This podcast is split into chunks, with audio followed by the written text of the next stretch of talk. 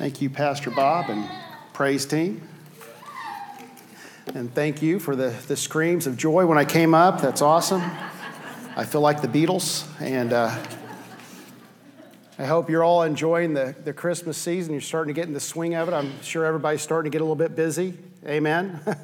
with activities. And and, uh, you know, Christmas is like that. Christmas can't get full and we can kind of miss the point, but it's also good that that fullness means that you're with people that love you and you love them and just a lot going on. And uh, be prayerful. I'll be prayerful. You be prayerful for me. Uh, as we started kind of all the things that we're going to be doing over the season. And on the bulletin board, we even have some open houses on December 17th and 18th and there's three on each day. One's on, on, Monday, on Saturday the 17th, they go from noon to 3, and then on Sunday they go from 2 to 5. So you can see the information's in your bulletin where those open houses are.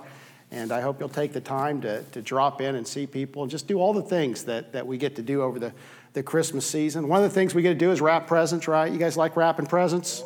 Oh, yeah, yeah, that's great.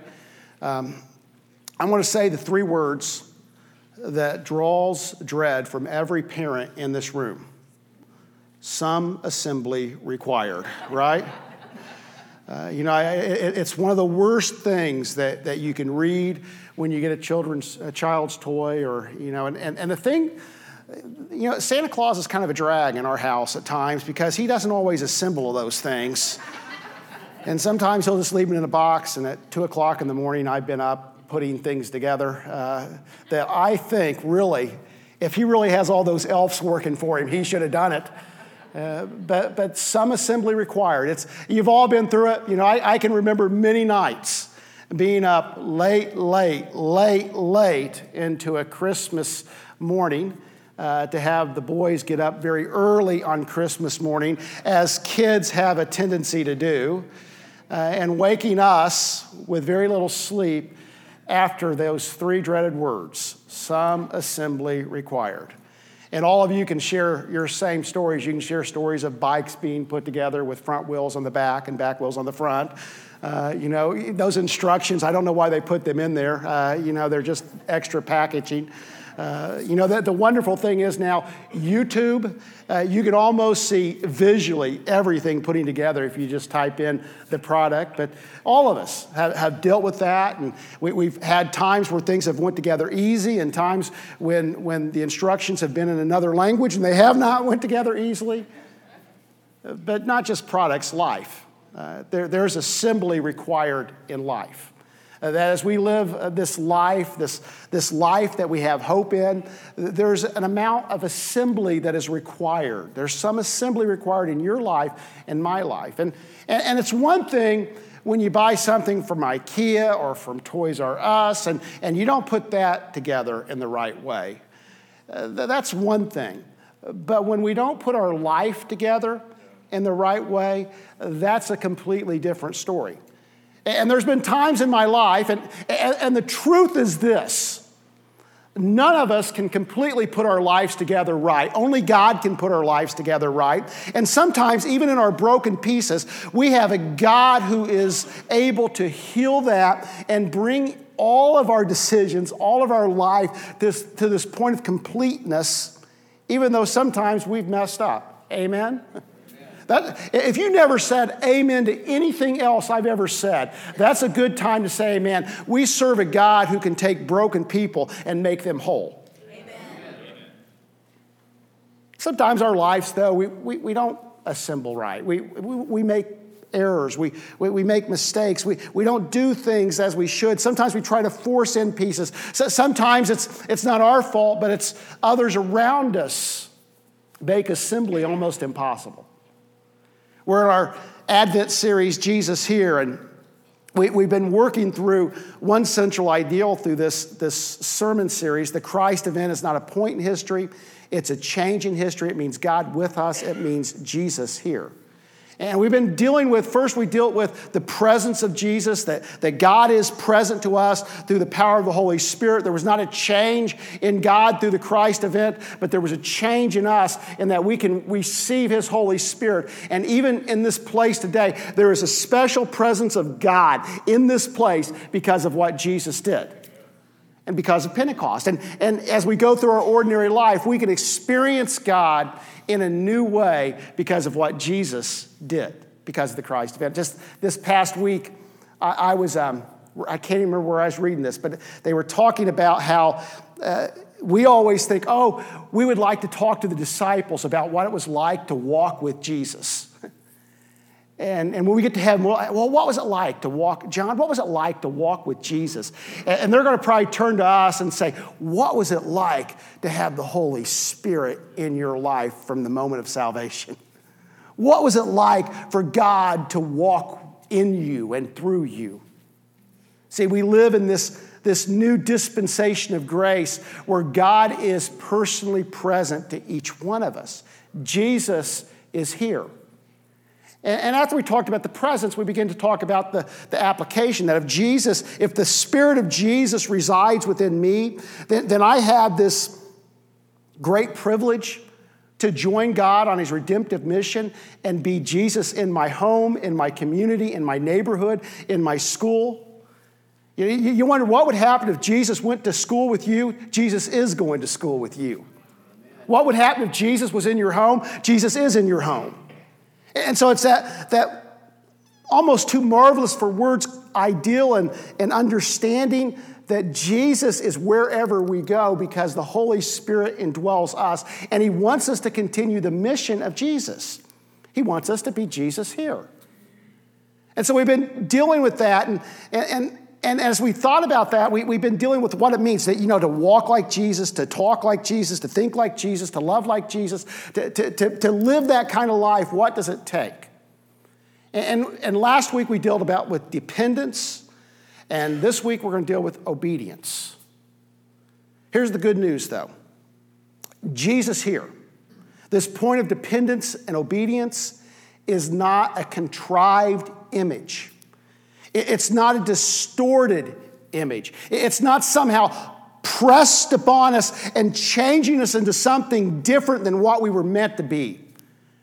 Jesus here is an invitation to live as God intended.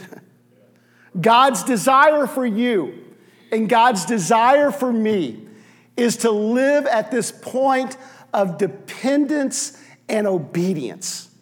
And when we live that way, when we live at this point of dependence and obedience, we become fully who we were created to be. See, real life is found in dependence and obedience to God. You know, I, I know in, in my life, maybe, maybe none of you have ever thought like this, but, but in my life, oftentimes I've thought, oh, yeah, to, to sell out to God, to give everything to God, to go the way God wants me to go, I got to give up on what I want to do in my life and, and somehow leave things behind. And it's the furthest thing from the truth to, to, to give everything up for, for God, to, to be wholly dependent on God, to be completely obedient to God, to, to be sanctified, holy, to, to be completely sold out, consecrated, to give everything to God is to find our real life.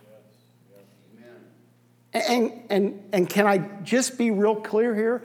To the extent that, that that you're in your mind thinking that it's less life rather than more life, you're being lied to. Real life is found in dependence and obedience to God. Now, that's, that's the word. I, will testify that myself. Can, can I tell you, I've never given up for anything for God that He didn't return many times over. There, there's never been a time that I said, okay, God, whatever you want, whatever you want me to do, I'll do it. Where after I said, man, that was a big mistake. But every time, God has continued to show me and allow me to live this to this point of real life. Now, see, Jesus modeled both dependence and obedience. And, and, the significance, and, and I got to tell you, as I, as I prepared for this series, I, I've never had a greater appreciation for the life of Jesus. You know, I, I always appreciated, you know, the, the birth story, and I always appreciated uh, the, the death on the cross of Jesus, and I've always appreciated the resurrection of Jesus, and I've always seen the significance of Pentecost. But, but I'll be honest, oftentimes I've thought, well, Jesus' life was like prelude. It was just, it was just going through the motions until he got to the cross. But the older I've grown, the more significant his life has become, significant his life has become to me because he's modeled something that God expects us to live. See, Jesus, fully human, emptied himself of the attributes. He wasn't superhuman Jesus. He was Jesus, a man, as Dr. Manley preached not too long ago. Jesus, a man full of the Holy Spirit, modeled dependence and obedience on God. And that means if Jesus modeled it, and, and we want to walk like Jesus, and we want to think like Jesus, and we want to love like Jesus, and we want to be Jesus here, the only way we can do that is if we live like Jesus lived at this point of dependence and obedience. See, Jesus was completely sourced by the Father. Every ounce of energy, what he did came fully from the Father. He wasn't dependent on bread, but he was dependent on the bread that came from the Father. And Jesus was completely motivated to accomplish the Father's will. Why did Jesus die on the cross? Did Jesus die on the cross because he wanted to be a martyr? Did Jesus die on the cross because he loved us? No, Jesus died on the cross because it was the will of him who sent him. Jesus was a, a man of the cross, and the cross modeled obedience. Jesus reversed the curse. Now, Brother Bob talked about this cursed world, and, and, and, and we maybe may, we most probably have an understanding of, of the beginning. In, in the book of Genesis, God created and creation was perfect, right? And then God created man and woman, and creation wasn't much perfect very much longer, right? Uh, people have a tendency to mess up perfection, right? And Adam and Eve were created and they were perfect, and, and God placed them in the Garden of Eden. And God gave them permission and invitation to eat from any tree in the garden but one. One. You can eat from any tree, but you can't eat from one. God is far more permissive than restrictive. I want you to know, and, and sometimes we get confused on this. We, we do. We, we, tend to think it's all rules for God, and, and God's just trying to be a, a, an eternal killjoy. But God gives us guidelines so that we can live real life. And in your life and in my life, there is, He is far more pers- permissive than restrictive. And the same temptation that comes to Adam and Eve, came to Adam and Eve, comes to us. That, that, oh, God's trying to keep you from something, where God's trying to protect you and allow you to live in real life. So the garden, in the garden, the, the serpent comes, and the serpent was crafty. And of course, men, we know this was all Eve's fault.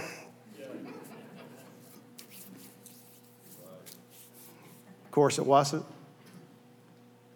Adam and Eve's in the garden, and, and the, the serpent is crafty and tempts her with the one fruit that they cannot have, and they eat of it.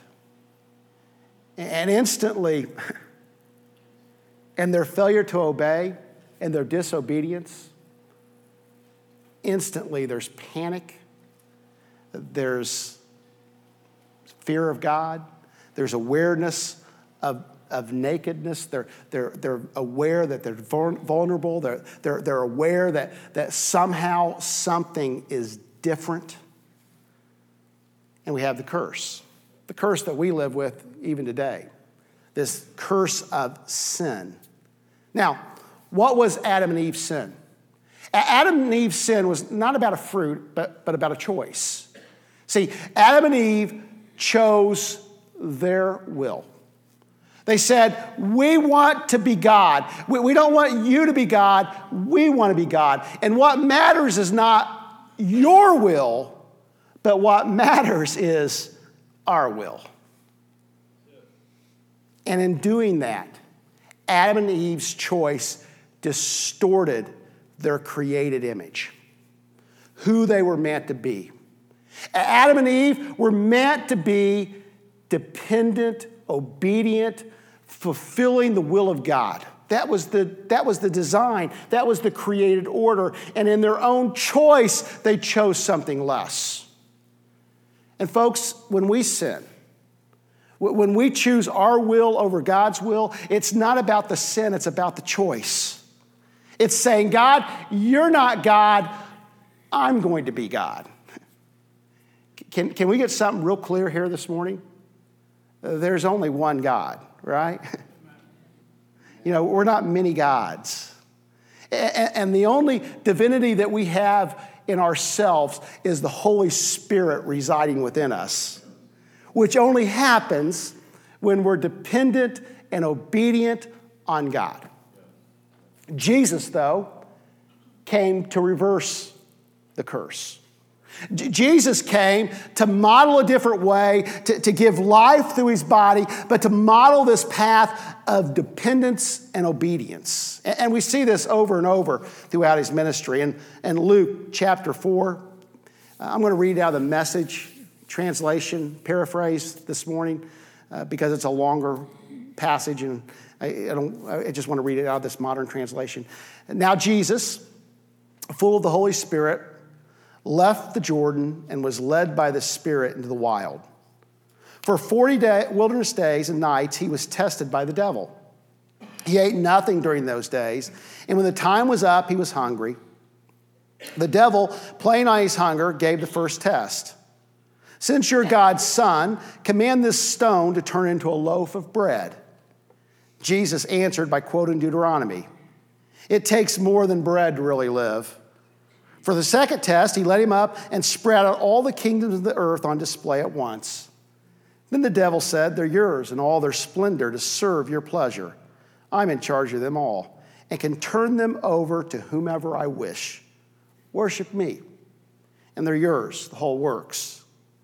Jesus refused, again backing his refusal with Deuteronomy worship the Lord your God, and only the Lord your God.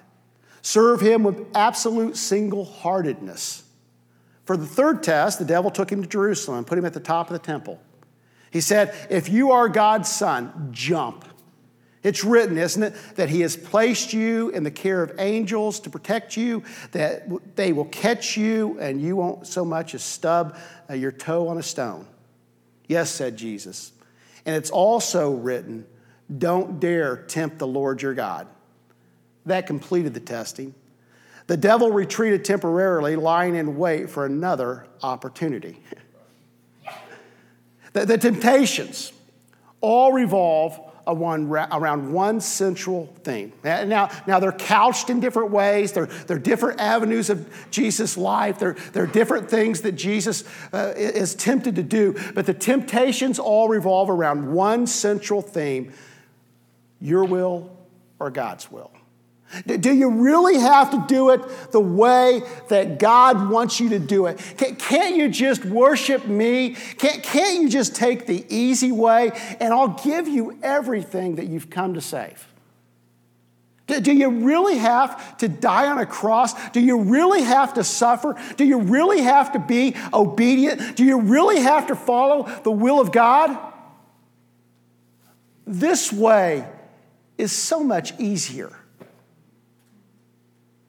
Jesus faces, I believe, and you see it in Scripture often, Jesus faces temptation throughout his ministry. He faces it when, Peter confronts him uh, about going to the cross later on. He faces it in the Garden of Gethsemane very visibly, and these are the visible times that Jesus is faced with this same question Do I really have to do it God's way? And over and over again, Jesus chooses God's way over his way. Much of Christianity, much of what we're, we hold dear revolves around two gardens. In the Garden of Eden, Adam and Eve said, Not your way, God, but our way. In the Garden of Gethsemane, Jesus said, No, not my will, but your will. And see, this is the truth of it. Which garden are you living in? Are you living in the Garden of Eden or are you living in the Garden of Gethsemane? And can we be honest enough to, to con- confess that there's times in all of our lives where we have chosen Eden over Gethsemane? That we have chosen the curse over life? Jesus models a simple path of dependence and obedience on the Father. And it's in this dependence and obedience that life is found. See, Jesus found personal fulfillment in accomplishing God's mission. And we can be Jesus here when we find our deepest fulfillment in accomplishing God's will. This is a high standard. I, am not going to pretend that it's not. To, to, to be Jesus here, to, to do the things that God is calling us to do, is not an easy task. I'm so excited about our, our next series in January. Not a fan. That, that God doesn't want fans, but He wants devoted followers to Him. You know, Jesus was completely okay when the end came, it wasn't, there were no longer multitudes following him. How many were in the upper room? 120 were in the upper room. This, this great teacher that at one time had thousands upon thousands following him, who, who came into Jerusalem with, with palm leaves before him and them crying out, Hosanna, blessed is he who comes in the name of the Lord. Jesus was perfectly content with the Father's mission being accomplished with 120 devoted followers in an upper room. And see, we get so caught up in, in this broad stroke. But, but what God wants in this place is devoted followers, not fans. Devoted followers, devoted to obedience, com- completely uh, dependent on the Heavenly Father, make a difference. To be Jesus here, to think like, to love like, to walk like Jesus we won't do it on our own. Amen? There's no way. Uh, you know, I see Dr. Perdue. Dr. Perdue's been a, a man of God, uh, an evangelist. How many years? At least 15, right? 45 years. And you couldn't have done any of this without God, could you? It's only the Holy Spirit indwelling an ordinary guy like Nelson, smart ordinary guy, but indwelling him and filling him that has allowed him to make a difference in countless people's lives throughout this nation. And we're the same, folks. God, God can use us. God, God can use you. I, I, don't care if you think, I don't care what anybody else has ever said about you. I don't care whether you think you're, you're ordinary. I, don't, I don't care whether you think that you're not smart enough or good looking enough or, or whatever. God can use ordinary people who just come to the point of saying, God, I'm going to be completely dependent on you, and I'm going to obey what you ask me to do.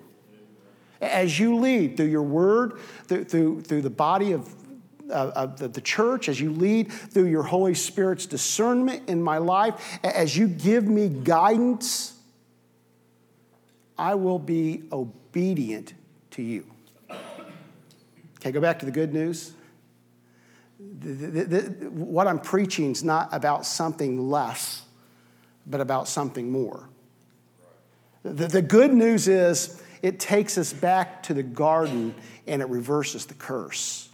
It allows us to live in this place where God can bless us in a new and a fresh way. Now, now don't I, am not preaching a prosperity gospel. This isn't going to necessarily increase your bank account. If God wants to increase your bank account, God can increase your bank account. There's no question. But, but this is about living at this point of peace and dependence and joy, regardless of what's going on around us. Regardless of the storms, we, we, we can have peace and joy. See, life is found in dependence and obedience not something contrived, not something less. And, and the truth is, this God who is more liberal with these blessings than, than restrictive in his covenant with us, this God who is more liberal than restrictive, can still bless us in so many ways. Life is fuller. Life is fuller when we live at this point of obedience to God. Friendships are deeper. You can love family even more at this point of obedience. You know, every once in a while, we even laugh, don't we? Joy and laughter is real for those who are living in complete obedience to God. Life has meaning and purpose, and there's joy, and there's peace, and there's hope. You know, all those, those good Christmas words that we talk about joy, peace, and hope that I, I believe they are present to us when we are fully obedient to God. Every once in a while, I struggle uh, with, with the angel's announcements. I don't know, maybe you don't. It's peace on earth, uh, goodwill to men with whom God is pleased. Because oftentimes we don't see that, do we? Amen? Seems like there's less peace than we'd like to see. But to those who are living at this point of dependence and obedience, regardless of what's going on around them, they can live at this point of peace and joy and love and hope. See, the kingdom of God, the kingdom of God is not a distant hope. The kingdom of God is present here to those who are sold out to God. Where Jesus is Lord, the kingdom of God abides. And so we have this possibility, this hope as Jesus here to live in the kingdom of God even now. See, Jesus here is your God intended life. So, where are you? Where are you today? Honestly, in your heart, where, where are you at? Are, are, you, are you living at this point of dependence? Are, are, you, are you obedient to God right now? Is, is God calling you to do something or give, a, give up something or stop something. And, and, and you know He's speaking. It's not me. I'm not, I'm not going to speak about things. I'll let the Holy Spirit do His work. The Holy Spirit's speaking to you, to your spirit, and, and there's something that you need to resolve. There, there's a point of forgiveness. There, there, there's, there's a habit or an addiction. There's, a, there, there's this something God's calling you to, a way to serve or to give. And, and you know it. You don't need a preacher to tell you. As a matter of fact, I, you know, I, I, I'm not going to manipulate anything, but the Holy Spirit's dealing with. Is there a point of obedience that you're just saying, not your way, God, my way? Where are you living? Are you living the curse? Are you, are you living in the post Garden of Eden? Eden? Are you living in the Garden of Gethsemane? This point of dependence and obedience. This point where it's not my will, but your will.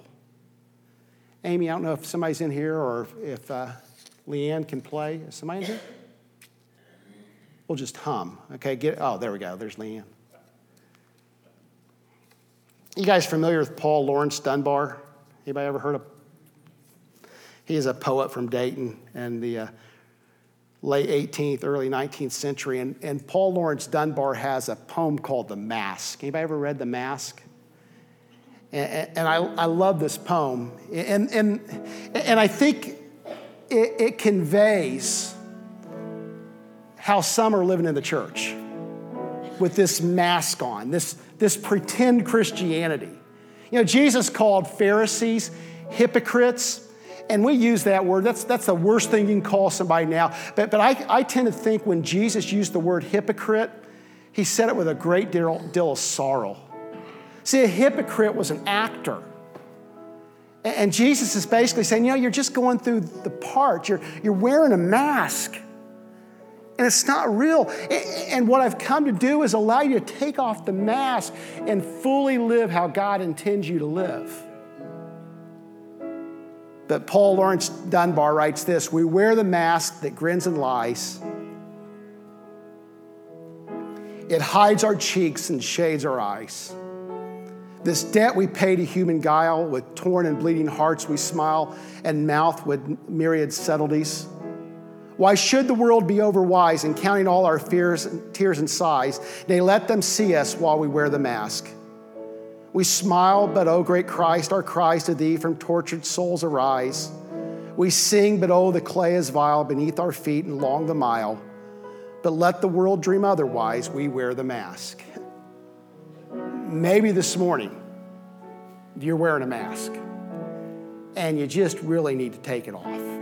You just really need to stop going through the motions and find yourself at this point of dependence and obedience to God. Stand with me if you will. I'm going to close with scripture. And Jesus said this If anyone would come after me, he must deny himself and take up his cross daily and follow me. For whoever wants to save his life will lose it, but whoever loses his life for me will save it. What good is it for a man to gain the whole world and yet lose or forfeit his very self? All heads bowed, all eyes closed. If the Spirit's prompting you, we're going to invite you to come. Uh, you know, you, you can make this commitment anywhere, but I've found in my life that these altars are just great places. And so we're going to wait for a few minutes and then we're going to close in prayer. If you'd like to come, come quickly. Our Heavenly Father, we don't want to wear masks. We don't want to play pretend. We want something that's real and significant. And Lord, that only comes through dependence and obedience. Lord, as I've talked about these two words the last two weeks, what I'm aware of is both of them is a struggle and always has been a struggle for humanity. We want to do things our own way and we want to do things in our own strength. We want to be self made, self reliant. Lord, I think of myself and, and just in my personal life how hard it is to ask for help. But Lord, we can't live like that with you. We've got to be at this point where we realize that our strength, our life comes from you. So, Lord, make us aware of our dependence on you. Then, Lord, I think of this point of obedience. We're all tempted to go our own way. Temptation doesn't stop when you become a believer. Temptation doesn't stop when you're consecrated and sold out. Jesus was tempted. And so, Lord, we face the same temptation. The, the writer of Hebrews says, Beware of the sin that so easily entangles. What is that sin? That's the sin to do things our own way. We're tripped up by ourselves. We can't hardly get past our own bodies, Lord, but, but, but we trip on our own feet, wanting to do things our own way, in our own power, and our own strength. So, Lord, bring us to a point. Bring us to a point where we are wholly sold out, dependent on you. Make us people of the cross that realize our life is found in the cross and life is meant to be lived on the cross, dependent, obedient on you. Thank you, Lord, for your presence here today, and, and thank you for your Holy Spirit. And I, I pray, Lord, that your Spirit will do the work that I, I can't do. Continue to work within our hearts, continue to guide us and lead us. And Lord, in all that we do, may we bring glory to you. In Jesus' name we pray. Amen. God bless, folks.